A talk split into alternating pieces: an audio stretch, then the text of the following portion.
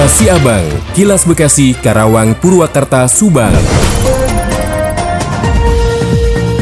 Dari Subang dikabarkan, Bupati Subang Hajuri Himat menghadiri sosialisasi penyaluran bantuan sosial rumah tidak layak huni atau Rutilahu tahun anggaran 2003 yang diselenggarakan oleh Dinas Perumahan dan Pemukiman Provinsi Jawa Barat dengan peserta berasal dari anggota BKM, LPM, LKM, dan tim teknis di 27 kabupaten kota dilaksanakan di Aula Dekopinda. Dalam laporannya, Kepala Dinas Perumahan dan Pemukiman Kabupaten Subang Imron Thomas menyampaikan bahwa setelah melaksanakan sosialisasi bersama BKM, LPM, LKM dan tim teknis akan diadakan sosialisasi bersama masyarakat penerima bantuan. Ia menyatakan bahwa jumlah penerima bansos Rutilahu di Kabupaten Subang berjumlah 510 unit program bantuan tersebar di 17 desa, 14 kecamatan di mana masing-masing desa mendapatkan 30 unit program bantuan yang diperuntukkan untuk masyarakat berpenghasilan rendah. Dia juga melaporkan bahwa pada saat saat kepemimpinan Kang Jimat periode 2018-2023, Rutilahu telah membangun sebanyak 7.256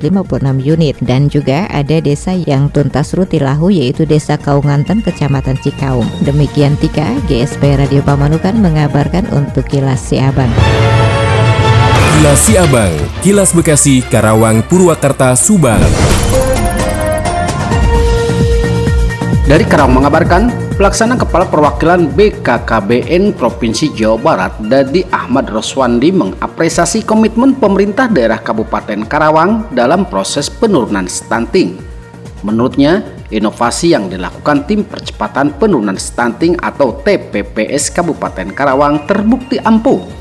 Pasalnya, angka stunting di Kabupaten Karawang turun hingga 6,6 persen dari sebelumnya 20,6 persen kini menjadi 14 persen. Angka tersebut sudah mencapai standar minimum yang diinginkan Presiden.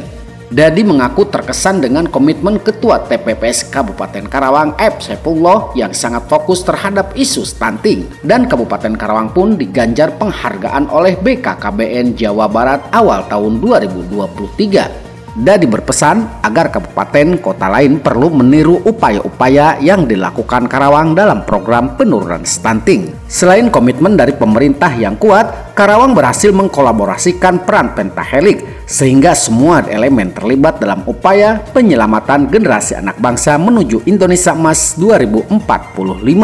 Selain itu, Dadi juga mengapresiasi konten-konten media sosial yang digalakkan oleh DPPKB Karawang Sebab melalui komunikasi, informasi, dan edukasi dari media sosial ini, pemahaman warga seputar program Bangga Kencana semakin banyak. Demikian dan Citra Sena 96,9 FM ADS Radio Karawang untuk Kilas Si Abang.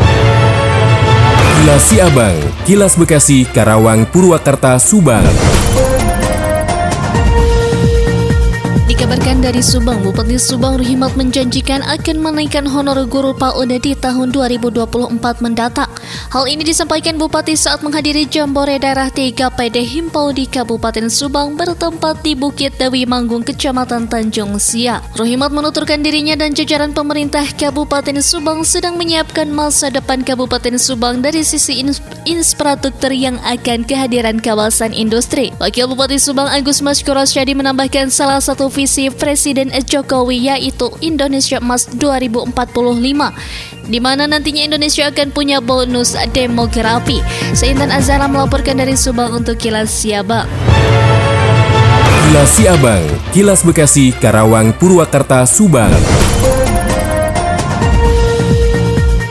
Rapat paripurna istimewa dalam rangka HUT ke-26 Kota Bekasi yang berlangsung di gedung DPRD Kota Bekasi pada Jumat lalu dikejutkan dengan aksi tebar uang yang dilakukan aktivis mahasiswa dari Kesatuan Aksi Mahasiswa Muslim Indonesia Kami Kota Bekasi. Saat sambutan PLT Wali Kota Bekasi Triadianto, Ketua Kami Kota Bekasi Rahmat Dani menebar uang mainan dari balkon pengunjung di lantai dua ruang paripurna. Tebaran uang mainan itu langsung berterbangan dan jatuh di meja dan kursi para anggota dewan yang tengah mengikuti sidang paripurna. Dani mengungkapkan aksi tebar uang yang dilakukannya karena pihaknya menduga terdapat pendapatan asli daerah PAD Kota Bekasi tahun 2022 yang diduga bersumber dari perjudian. Ia mengaku mendapatkan data adanya PAD Kota Bekasi dari sektor hiburan yang berjumlah 17 miliar dengan nomenklatur pacuan kuda, kendaraan bermotor, dan permainan ketangkasan. Nomenklatur tersebut dinilai tidak wajar karena beberapa hal, salah satunya karena tidak ada pacuan kuda di Kota Bekasi. Selain itu, event kendaraan bermotor di Kota Bekasi di tahun 2022 juga minim. Ardi Mahardika, Radio Dakta 107 FM melaporkan. Demikian kilas Abang yang disiarkan serentak Radio Dakta Bekasi, Radio Gaya Bekasi, Radio El Gangga Bekasi, Radio ADS Karawang, Radio GSP Subang, Radio Mustika Subang, Radio El Sifa Subang, Radio MKFM Subang. Nantikan kilas Abang selanjutnya.